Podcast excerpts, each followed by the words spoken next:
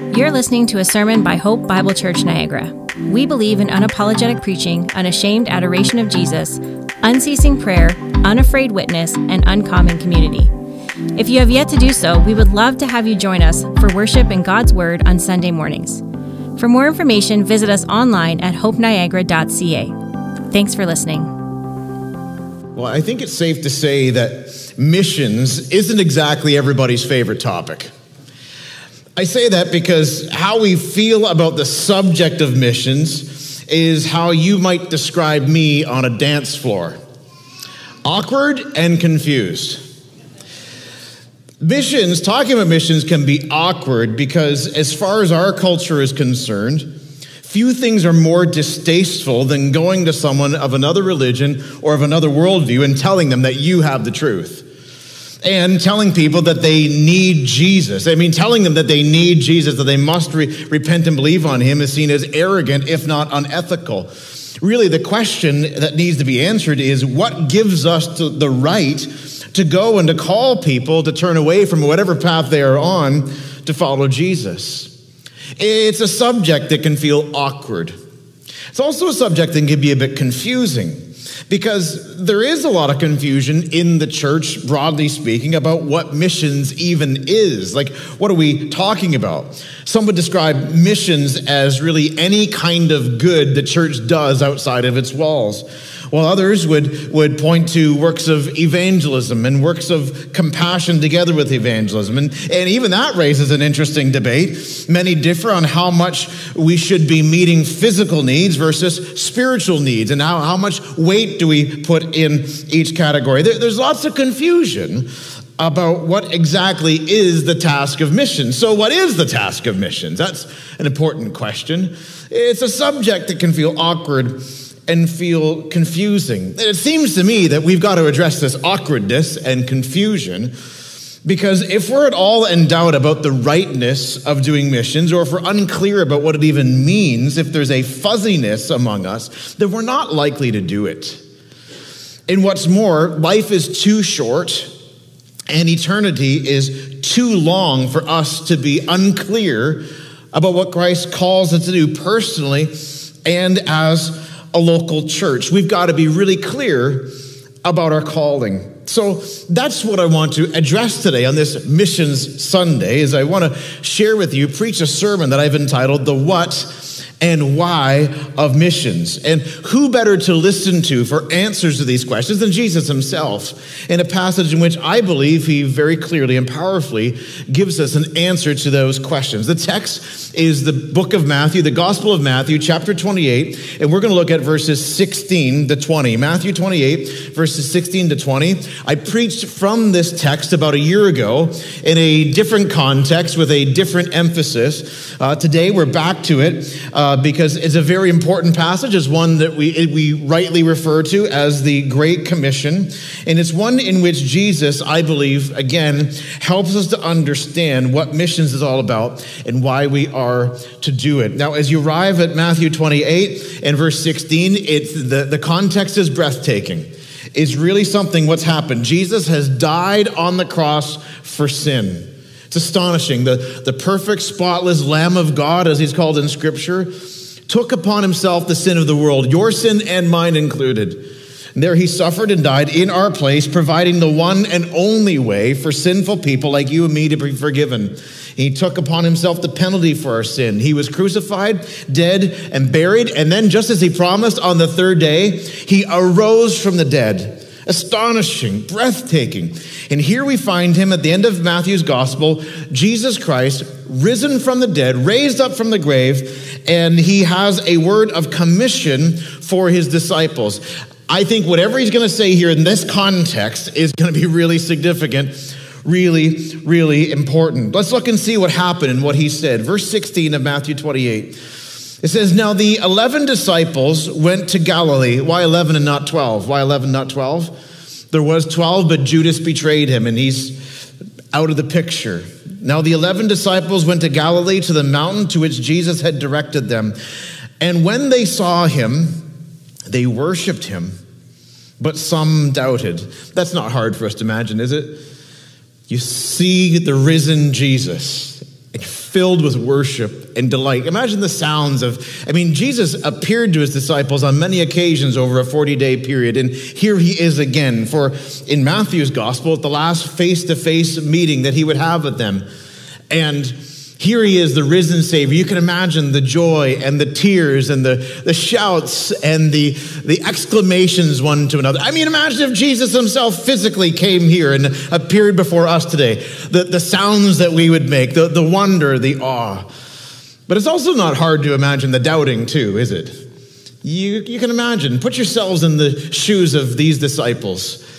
Here he is. Did he, is he really risen? Is this happening? Am I dreaming? You'd see them pinching themselves and shaking their head and, and just wonder at the risen Savior, Jesus. There he is, risen from the dead. We would feel no different, right? I mean, generally speaking, people don't rise from the dead, do they?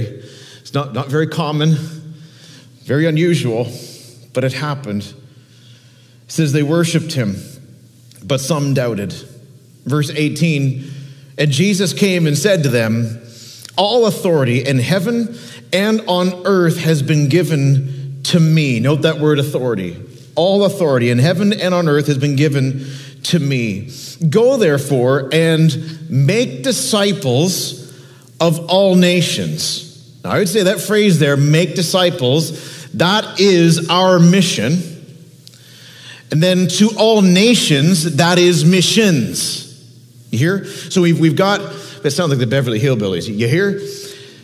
We've got our mission to make disciples here and wherever we go. To all the nations, that's missions. That's the, the global emphasis, the global perspective, especially that we have in view today. All authority in heaven and earth has been given to me. Go therefore and make disciples of all nations, baptizing them in the name of the Father and of the Son and of the Holy Spirit, teaching them to observe all that I have commanded you. And behold, this is the best part. This is my favorite part anyway. Behold, I am with you always to the end of the age. Isn't that good news? And don't you want to be wherever He is? the great thing is when you're in Him, He's where you are. It's amazing. The what and the why of missions. We're going to start with the why. The why of missions. Why do we do missions? Well, missions is all about being disciples of Christ. It's all about being disciples of Christ. We are on mission and we do missions because we're followers of Jesus. And we see here in this text that we do mission here because Christ has commanded it. It's Christ's command. You notice that phrase, all authority in heaven and on earth has been given to me? That's a lot of authority. It's unmatched authority. His lordship is a real deal. And when we love him, when we know him, we submit to his lordship. And he says, All authority in heaven and on earth has been given to me. Go therefore and make disciples of all nations. See, we do missions because it's, it's Christ's command. If we're to be faithful to Christ, then we're to be about his work, being on mission and serious about missions, doing it, praying about it, giving toward it, going. It's part of our discipleship. Really, this, this call, this commission is integral, is essential to being followers of Jesus. If we're not on mission and if we're not engaged in missions, then we're not really being faithful to our discipleship, our call to follow Jesus. And here we see the authority of Jesus in particular is the impetus to be engaged in missions. The authority of Christ. The, it's what gives us it's what gives us the right to call people to turn from their religion or their worldview or their worldly pursuits or all three together and turn to Jesus. What gives us the right is, is Jesus and it's his authority. He, because he's the king of the universe and he commands it. That's why. This is, this is why we send missionaries into countries where missions are forbidden.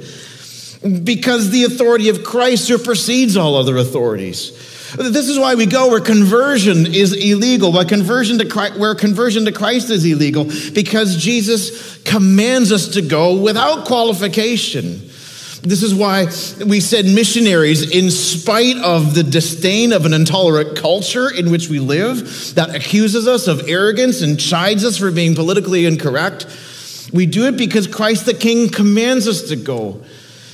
And this is why we, as Christians of all different backgrounds and abilities and ages, are prepared to give up comforts and to endure separation from friends and from family and venture into countries not our own and the cultures different from our own, even where it's risky. It's why we do this, is because the authority of Jesus who commissions us and we're submitted to his authority. He's called us to it. And so we are compelled and we go. Now you say, now isn't you talk about his authority, and you can see the authority here in this in this text, but you think, well, uh, doesn't, doesn't love have anything to do with it? Absolutely. Love is a huge factor. In fact, Paul says in 2 Corinthians 5:14, he says the love of Christ compels us. So we, we are loved by God, and He fills us by the Spirit. The Holy Spirit pours out God's love into our hearts. Romans 5 says that. And so we are loved by God. We, we have that sense that we are loved by God. And because He loves us, we also love others. We love one another. And we've got His love for the lost nations. Absolutely, love is a huge factor in it. We, we're, we're compelled to go willingly, gladly. We, we delight to focus on missions. We delight to send missionaries We delight to have a global coordinator. We delight to have days like this where we're thinking about God's plans and God's heart for the nations because there is a love in our hearts. And God is at work increasing our love and concern for the lost and those who don't know Jesus. So it's not a chore, it's not something we begrudge, but it is something we also recognize that we're commanded to do. We acknowledge that we are under authority. So, in the days that we don't feel like it, and a, a weekend where you come in and you feel your honest reaction is like, missions. Yeah, it is missions because we're under the authority of Jesus. It's not just because we choose to, it's because we're told to. The great missionary Hudson Taylor, missionary to China in the 19th century, said this. He said, The Great Commission is not an option to be considered, but it's a command to be obeyed. And we feel that way. We feel that way. We do missions because it's Christ's command, and we do missions because it's our commitment. It's part of our commitment to Him. It's all about being disciples of Jesus. And as we're committed to Him, we're committed to answering His call. We love Him. We live for Him. We long for Him to be known, to be believed on, to be worshiped. We do it. We do missions because it's our commitment to Him. But here's the thing sometimes we waver in our commitment, don't we? Sometimes we feel that. Maybe you don't feel that today. You came in here gung ho, fired up. You're like, I'm not wavering. Well, the rest of us sometimes do. And we waver in our commitment. And just for fun, just to help you feel better about being you, I wrote down five ways that we waver, all right? Five ways that we waver. Uh, not to discourage you, I'm just calling out some things that are real, all right? And uh, this is a real, I don't have to think too hard about this. I just look at myself and write some things down. And one reason we waver from our commitment is we often, sometimes, occasionally, ignore his instruction.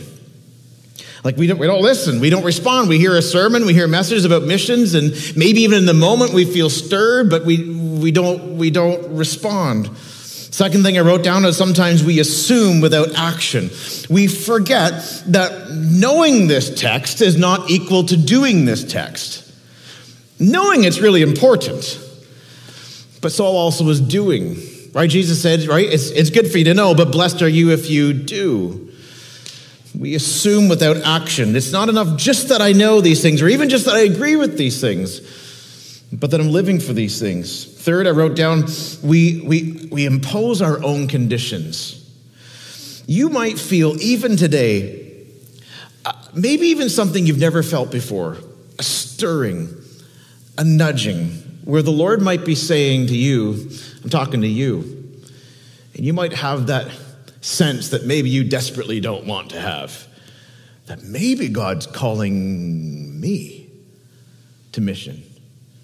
And sometimes we can say, Yes, I'll go, but I got conditions. We impose our own conditions. I'll go as long as it's safe. We don't say that out loud. It doesn't sound very courageous or cool, but that's often what we feel. One mission, one pastor missionary said this that he said that when we answer that call to missions, we realize in with the Lord we are enlisting as soldiers, not civilians. As soldiers. So you know, a soldier doesn't join the army and say, I'm in as long as nobody ever shoots at me. Fourth thing I wrote down, we excuse ourselves from service. And maybe you've been there. I know what this sounds like when I hear myself get thinking. It's the yes, but thing that we have. Yes, but. You know, yes, but, right? It sounds like a, like a great baby name. Yes, but. No, a terrible baby name. It's we hear that call and, and we feel compelled and we agree and we say amen. But when it comes to ourselves and our own personal response, we say, yes, but I got my career. You don't understand, Lord, is my career is just, it's just right in the sweet spot right now. And if I if I was to make a change, like that would just throw that right out of whack, or my family situation right now. And, and these things are not small things. I'm not minimizing these things. Your, your family, your family situation is a serious consideration, but sometimes it's just a, for us in our own minds, it's a showstopper, it's a deal breaker, and, and we're not even going to go there. We're not going to consider it. Or, or you say, maybe I, I don't do well in different climates or something like that, right? There's some there's some insects in here today. I don't know, something to do with the, the weather or something like that. I'm like, maybe Lord, you're preparing us for missions by a, a place where we encounter more insects. I don't know, but we have these conditions sometimes, and we we excuse ourselves from service because we right right off the top. My concern is not that you have concerns, but it's this: is that you might excuse yourself from something that God is calling you to, maybe even a great opportunity where, where, that God is calling you to, right off the hop because you've got immediate objections. We excuse ourselves without really, really leaning in and listening to what the Lord is saying. Fifth thing I wrote down about this, you feeling encouraged, feeling blessed. It's just being real. This is just real. This is what happens. Your sermons on missions, and these are the things we throw up, the, throw up figuratively and really. Fifth, we have divided hearts. And I actually think that's probably the biggest one. If I'm honest with me, and if you're honest with you, sometimes the biggest barrier we find is our need to reprioritize our priorities and to realign our hearts with God's heart. Think of it this way. When, um, before Leanne and I were married, when we were first falling in love and that whole romantic thing was, was just becoming a reality, I would do ridiculous things for her. Uh, in fact, I used to get ridiculed and mocked by my friends because we lived, we were one of those their long distance relationships. We lived two hours apart. I lived in Peterborough, great city of Peterborough. She lived in Barrie, which is cursed with terrible weather in the wintertime. And uh, I remember I would, I would go from Peterborough to Barrie to have lunch with her. And my friends, they used to mock me and ridicule me. Of course, in those days, gas was like 63 cents a liter or something like that. So it was, it was different. But even if it was $2 a liter, I'm telling you right now, I was going. I go have, I drive anywhere to go and be with. I didn't care the cost of the time or whatever, or, or if it's spending my meager little bit of money, because you know what? I loved her. I wanted to be around her. And she just, she had all my thoughts. She had my heart. She got all of me. And by the way, babe, you still do.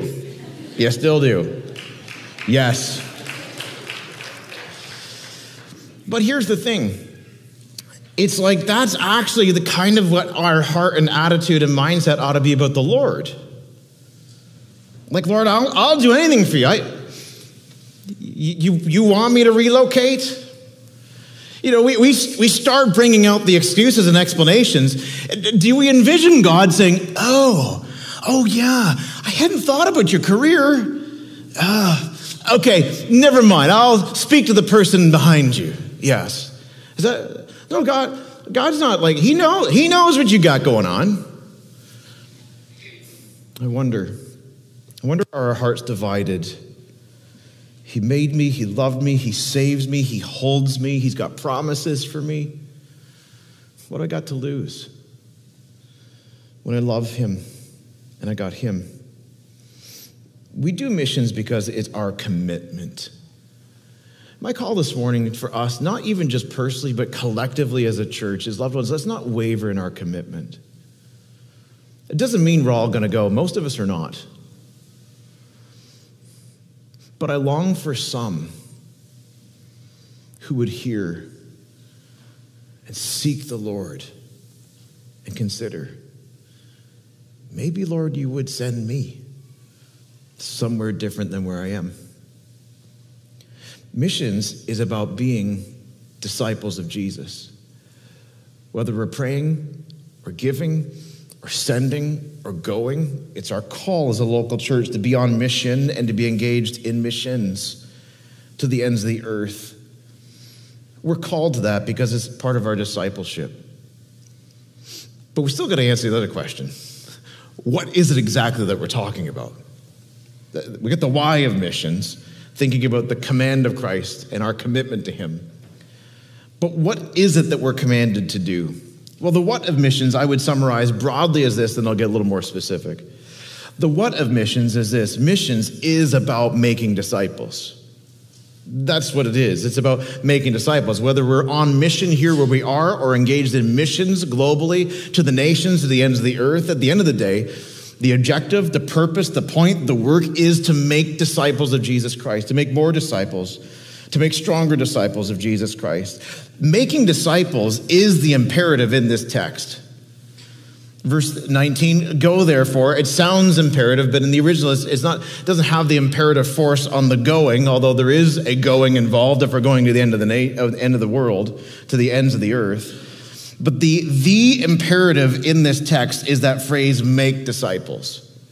So that's, that's like at the, at the heart of it. Like we, if we peel back the Lord's command here, and what is it, he, what is he's saying? We're getting right down to the nub of it, and it's this, it's to make disciples to, uh, to make to invite people to call on people to be at work gathering for jesus those who love and follow him what does this involve it involves a few things that jesus identifies firstly it involves baptism he says here, Go therefore and make disciples of all nations. Notice, baptizing them in the name of the Father and of the Son and of the Holy Spirit. Now, as I understand it here in this text, as Jesus speaks about baptizing, surely he does have in view physical uh, water baptism, but also I believe that more broadly here it is a, a shorthand for conversion and salvation. It's that what happens in the hearts of people in response to hearing the gospel when the Spirit of God is at work. It happens through evangelism. When a person is baptized, they identify themselves with the Father, Son, and Spirit. They publicly declare their allegiance and submission to Christ and show symbolically what God has done. That happens, that conversion, that salvation happens through sharing the gospel and that response of repentance and faith. We are called to call people to believe on Jesus. And this is essential to missions. When you think about the what of missions and you see that word baptizing, that's a reminder that if if if what we are if we're going to really truly minister to the unsaved to the unsaved, then we must proclaim Christ. We must proclaim him. If what we are doing with the unsaved in relation to the unsaved, locally or globally, if what we are doing does not involve gospel proclamation, then it's not biblical missions. I'll say that again. If what we are doing in relation to the unsaved is not, does not involve mainly at the forefront gospel proclamation, then we're not doing biblical missions. Yes, we're to feed people. Yes, we're to clothe people. Yes, we're to educate people because love is not indifferent to suffering. There's a dissonance there if I just preach Jesus but don't care that you're that you're dying of thirst or you have no means of being able to read or get an education. Of course, of course we care about these things. I have a missionary friend of mine that he, he said more than once, he says, they got to be alive to hear about Jesus. So we get that. We're not indifferent to suffering. But if all I do, if the only thing I do is feed them and clothe them and give them an education, they could well have all of that and go to a lost eternity. And that's enormously unkind. One pastor missionary said this apart from the word, or the gospel, apart from the word, our actions go uninterpreted. What does he mean by that?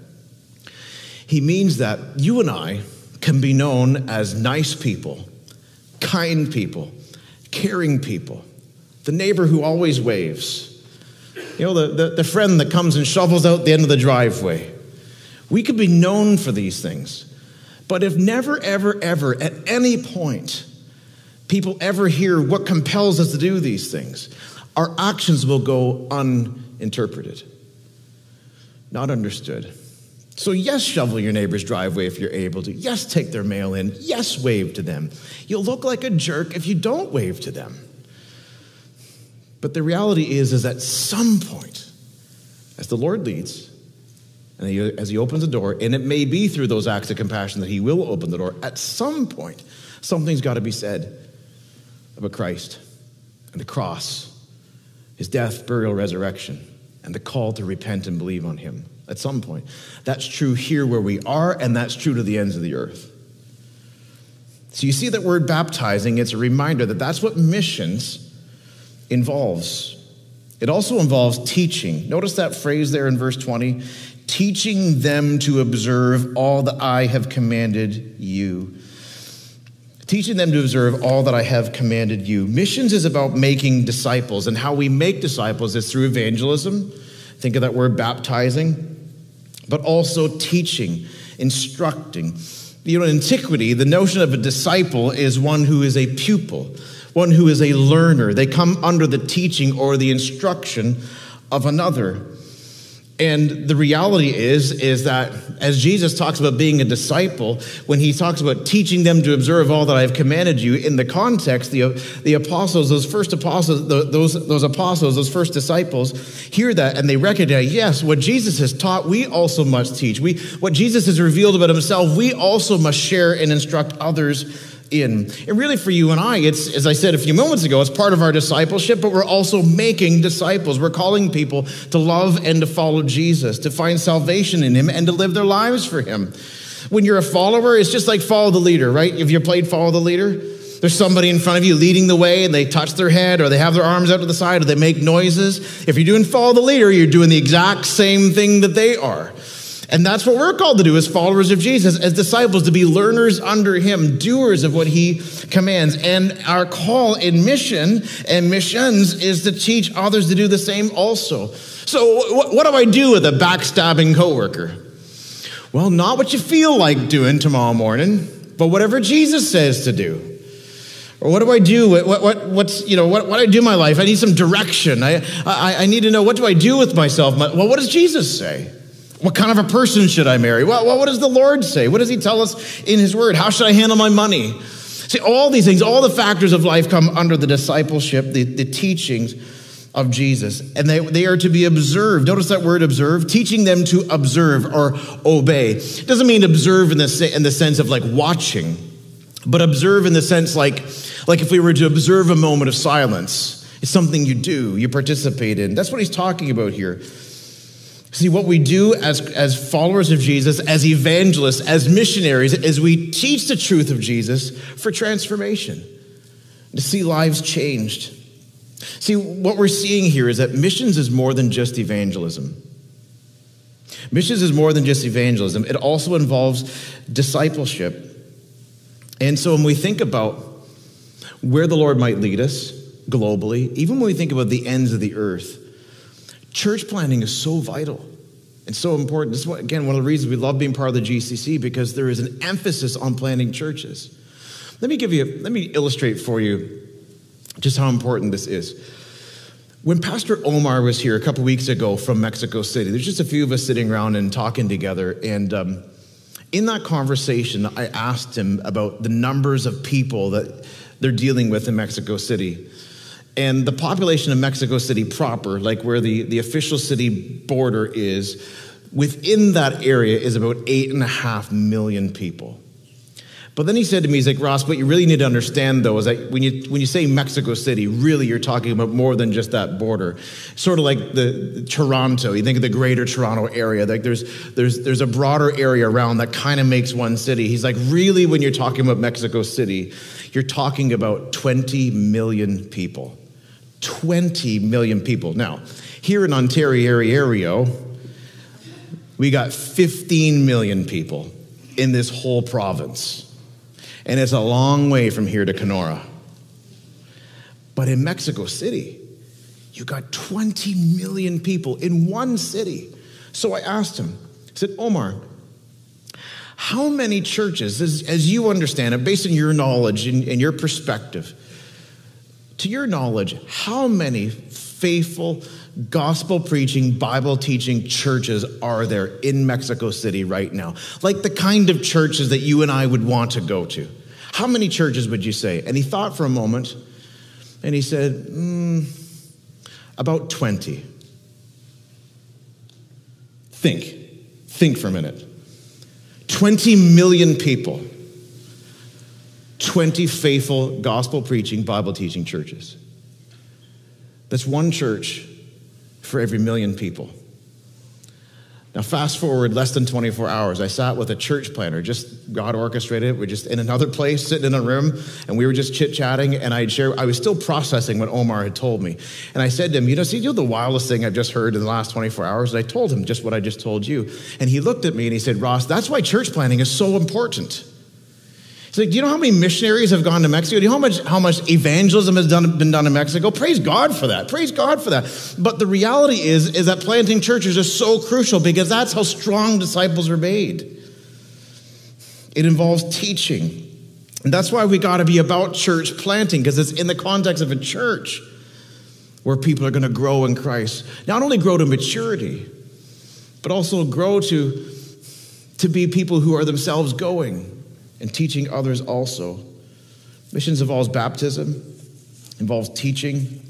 Missions involves all nations. That jumps out at us, doesn't it? On a mission Sunday, verse 19 go therefore and make disciples of all nations. I told you a few weeks ago that that word nations there doesn't mean nation in terms of country, but rather the idea is of ethnic groups of people, ethno linguistic groups of people. So, not talking about a country like Canada but we're talking about people groups, like all the different people groups, languages, ethnicity, ethnicities within that country. So we're one country, but in Canada, we've got about 273 people groups in our one country. That's what Jesus is talking about. All the nations, he's talking about all the peoples. And that's why we got to have things like Mission Sundays, and we have a global coordinator, because what we've got here is a call to go to the peoples of the earth. Let me just show you this from a couple scripture texts here. I'm going to use my favorite toy here. I love this TV.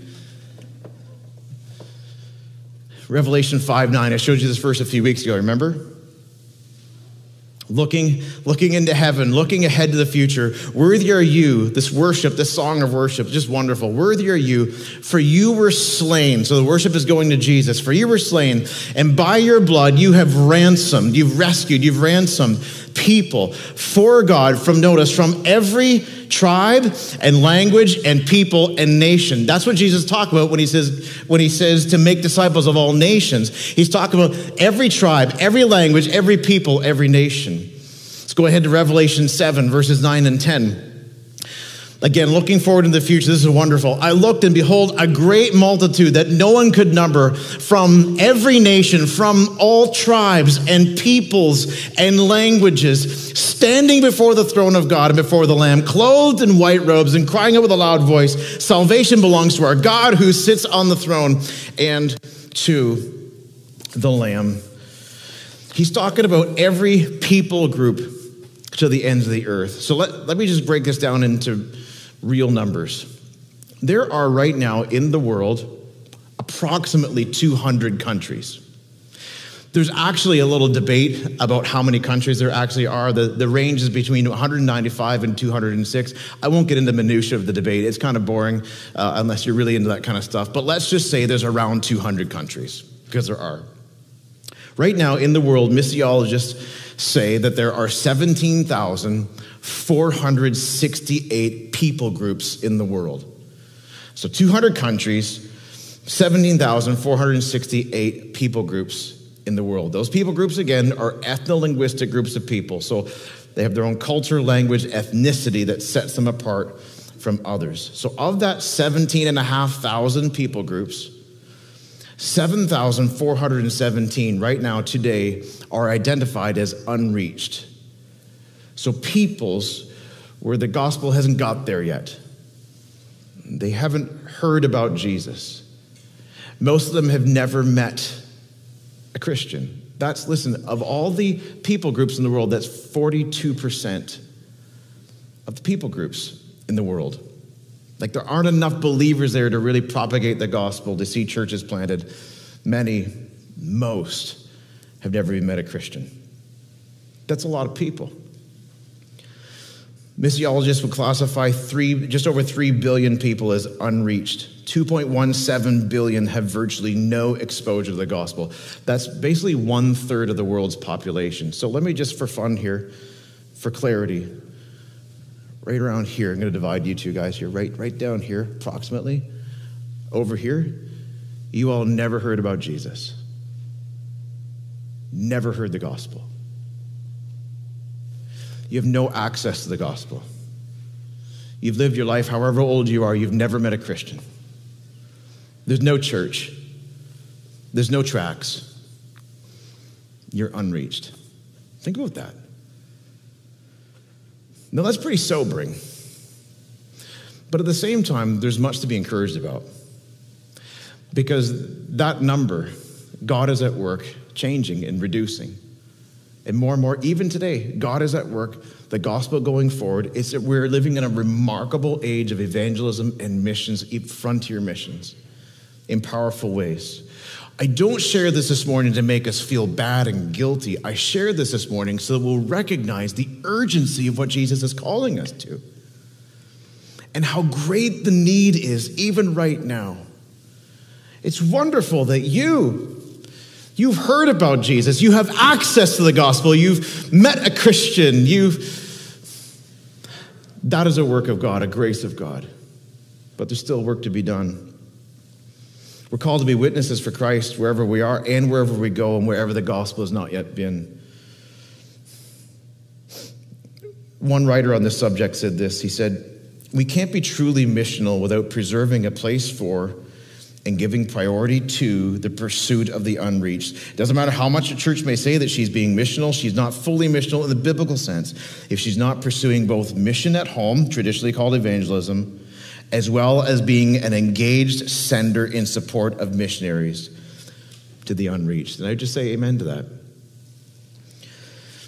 We see this as so vital. We see this so vital. This is what is this about? It's about disciples, about making disciples. Missions involves baptism, it involves a teaching, it involves all peoples. Missions also involves, here's the best part, the Lord's presence. Involves the Lord's presence, the presence and power of Christ. He says at the end of this text, he says, And behold, I am with you always to the end of the age. Now, this, this is what we need. I mean, this, if we're going to do this, this is what we need. Remember, Jesus said, Apart from me, you can do what? Nothing, nothing. Have you heard that verse? It's in your Bible, I guarantee you. Apart from me, you can do what?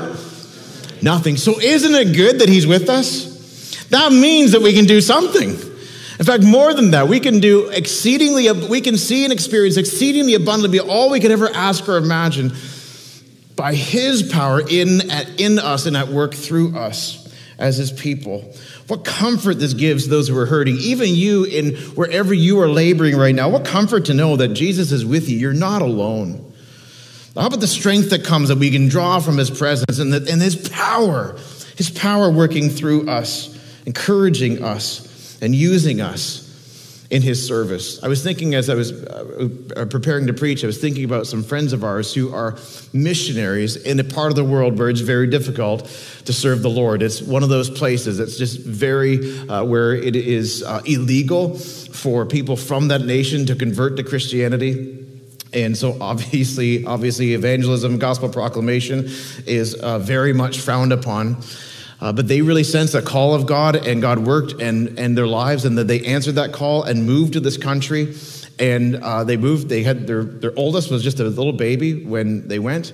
And they moved there full of faith and conviction that God was calling them there. And they set to work seriously, praying. They set to work making connections. They set to work proclaiming the gospel in ways that were appropriate and fitting, boldly sharing the good news about Jesus. And they were there for months that turned into years. And you know what? They saw no fruit. They saw no fruit. They had labored, they had prayed, they had sacrificed, they had given, they had in some way suffered, and they hadn't seen anyone saved. And you can imagine, if that was you, you'd start asking some questions, wouldn't you? That you would start wondering, God, did we miss our call here? Like, is this, did God actually call us to this? Begin wondering about that but the Lord is with them, strengthen them, and encourage them to keep going. And what happened next was something they could never, ever have anticipated. The country where they are serving, the country right next door, broke out into horrific war. And as the war ravaged, thousands upon thousands upon thousands of refugees flooded over the border into their country, running running from the, the calamity in their own country with just the clothes on their back. And as they poured into the country where they were serving, they were in desperate need of food, of shelter, of care, of love, of support, of hope. And guess who was there to greet them? These missionaries. They went up there and began to interact with them and to help them and to care for them. And they started this farming program to provide food and vegetables for them. And at the same time, prayerfully, boldly, boldly shared with them the hope that we have in Jesus. And you know what happened? They started to see fruit. They started to see people begin to turn to faith in, in Jesus. And they stood back and wondered at this and thought, you know, we were so sure that God had called us here to minister to the people in this country, but it turns out that to date our most fruitful ministry has been to people in this country who came from another one, running for their lives. It's the presence of the Lord to, to encourage and to sustain and to give power so that lives are changed. And that's stuff that only He can do. We see that globally in missions. We, we, we see that in our own lives as God works to save people. Some of you could testify to God doing remarkable things. I got a friend of mine who, when he got saved, when he came to Jesus, he went to this big gospel outreach gathering and somebody read from John 3 16. And you know that verse that says, God so loves the world that he gave his only son, that whoever believes in him will not perish but have everlasting life. Only my friend, he says, and he swears by it. To this day, it's his story and he's sticking to it. He says, That's not what I heard. They read that verse, but what I heard in my ears was this God so loves Stephen that he gave his son his only begotten Son, that if Stephen should believe in him, he will not perish but have everlasting life. He heard that. In fact, he tells the story, he's just like a, there's somebody talking in my ear. There's nobody talking to him, just a guy in the front. And what is what, what happened there? This is a God thing. That's the way he works, his power, because the Lord is with us in, in our mission to change lives, to see people saved. I think of another friend of mine who showed up at church service one day and picked up a, a gospel tract in the back of the pew in front of him. And he'd been kind of he'd been coming and going from church, keeping his wife happy, I think primarily. But this one day, he opened up this gospel tract and he began to read, and the Holy Spirit of God just impacted him powerfully. And he went and met with a Christian. He says, You know, what? I've been phoning it in. I've been totally fake. I got to give my life to Jesus. That's what the kind of stuff he does. He does it globally, he does it locally. He is with us always, even to the end. So, loved ones, we do missions. We do it because it's intrinsic to our discipleship. We do it because Christ commands is Christ's command is our commitment. And what it is, what it is that we're called to do is to make disciples. It involves teaching, baptizing, teaching all peoples. And it's powered by God Himself. I want to say to you one thing, and then I'm done. I want to call on you to search your heart. I want you to ask God a question. And here's the question Why not me? Why not me? Think about God's heart for the nations and ask God the question why not me? In fact, I especially have in my mind this morning two groups of people. Not only these two, but especially these two. First, I have in mind young people, students. College, university, in college or university, you're in that stage of life. You're in your, maybe you're, you're 19, you're 20, you're in your early 20s. You're in the stage of life right now where you are working toward what's next, and you've got, as it were, your whole life ahead of you. And of course, we don't really know what that means, really, do we? But you're planning for the future and you're getting trained and equipped to maybe have a career or go into a trade. You know, maybe you're thinking about being a teacher or going into finance, or maybe you got carpentry in mind. Maybe you're going to be an electrician. Maybe you're going into medicine. Maybe you're going into academics. And you're, you're praying about and you're planning, you're preparing for your future. I want to ask you why not you? Is there any reason, any deal breaking reason you can think of that you couldn't do what you're planning and preparing to do, why you couldn't do it in another country where Jesus is not yet known. Now you say, well, Ross, I could probably write down a thousand reasons right now, a logistical question, but we'll get to those eventually. But the reality is, is that as missions goes forward in these days, as, as Paul was saying earlier, the reality is, is that to go to the unreached, We're not showing up as missionaries with Bibles in our hands, saying, I'm here to reach people for Jesus.